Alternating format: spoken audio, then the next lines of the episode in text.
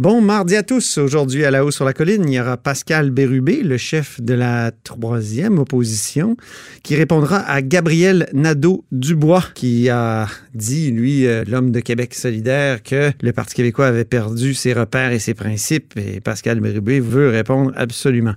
Ensuite, il y aura Isabelle Melançon, la critique en matière de culture du Parti libéral, qui nous entretiendra de l'aide aux médias en cette journée où on apprend toutes sortes de choses au sujet de Capital Média, hein, de ces journaux, Le Soleil, La Tribune, Le Quotidien et compagnie. Euh, donc, elle dira ce que, selon elle, est la solution pour euh, le, problème des médias actuellement. Mais d'abord, il y a une vadrouilleuse avec nous en studio.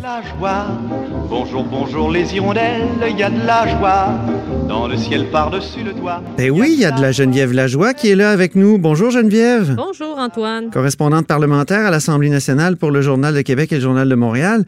D'abord, ben il y, aura vraiment une course au, au PLQ, d'après ce qu'on comprend, mais sans Marois Risky. On n'y croyait plus. On n'y croyait plus à la course, mais finalement, euh, oui, ce sera sans Marois Risky, que plusieurs voyaient, dont nous, comme euh, la principale rivale de, de Dominique Anglade.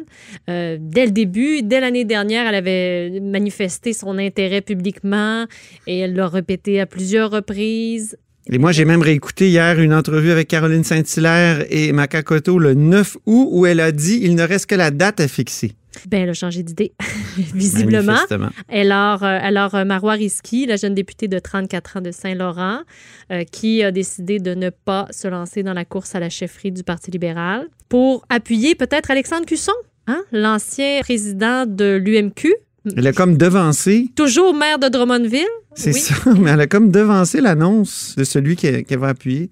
C'était un, peu que, un peu curieux. Il y en a qui étaient insultés. J'ai reçu même des, des courriels d'anciens ministres de Jean Charest qui n'étaient pas contents. Ah oui? Ouais. Bon, mais... Les vieux rouges, là, n'étaient pas contents. Ben justement, si Alexandre Cusson va avoir une partie de l'establishment derrière lui, hein, avec des anciens, euh, des anciens collaborateurs de, de, de, Philippe Couillard comme José Lévesque ou Sylvain Langis, ancien président, ancien directeur général, pardon, du, du Parti libéral du Québec, ben elle aura aussi Marois Risky qui représente pas mal l'autre côté, c'est-à-dire C'est ça les qui est paradoxal. Oui, hein? oui c'est tout à fait paradoxal. Est-ce que ça va lui servir à M. Cusson? C'est à voir, mais effectivement, si on voulait pas faire de lui un, un Alexandre Cloutier, comme ça fut le cas au Parti québécois, qui a été euh, caractérisé dès le début euh, par ses adversaires comme étant le candidat de l'establishment, Mm-hmm.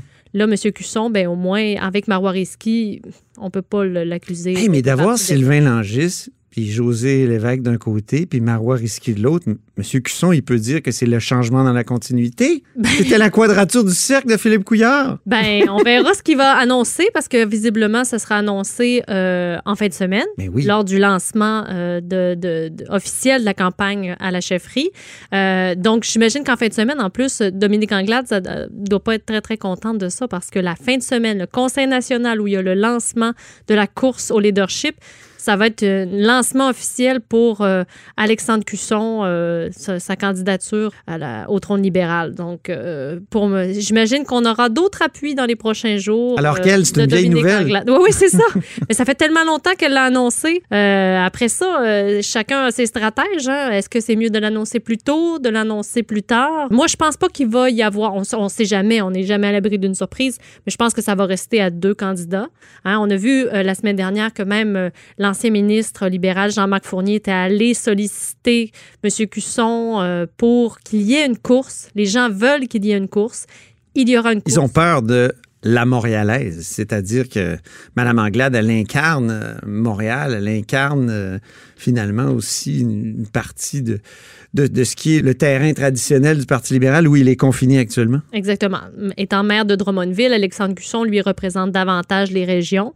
Euh, c'est un jeune aussi. Je ne peux pas vous dire quel âge il a exactement. Je n'ai pas vérifié, mais j'imagine que ça doit être dans les eaux de Mme Anglade, qui n'est pas très vieille non plus, là, 40 quelques années, c'est un sujet délicat. Oui, c'est ça. que je vérifie avant, avant d'aborder ce sujet délicat.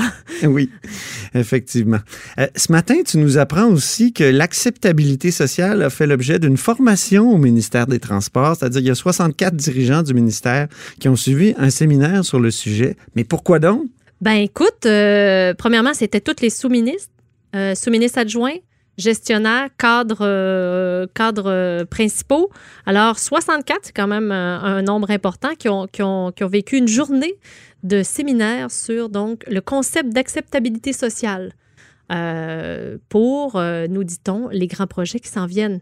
Et dans la liste des grands projets qui Ah. étaient soumis euh, par le NPQ au journal, un, un projet en particulier? ben, il y avait le troisième lien dans, le, dans le lot.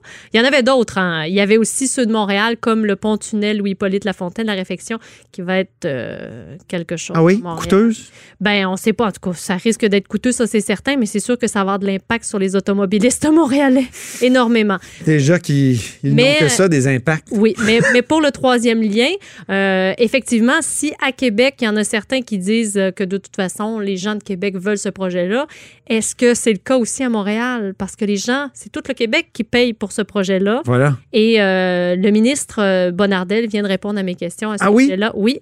Et euh, Qu'est-ce qu'il a dit? Qu'est-ce qu'il a dit? déjà, il a dit que la formation, 30 000 pour une formation sur l'acceptabilité sociale, il trouvait que c'était un peu cher. Ah bon? Alors que, alors, oui, alors il- je pense que l'année prochaine, il n'y en aura pas.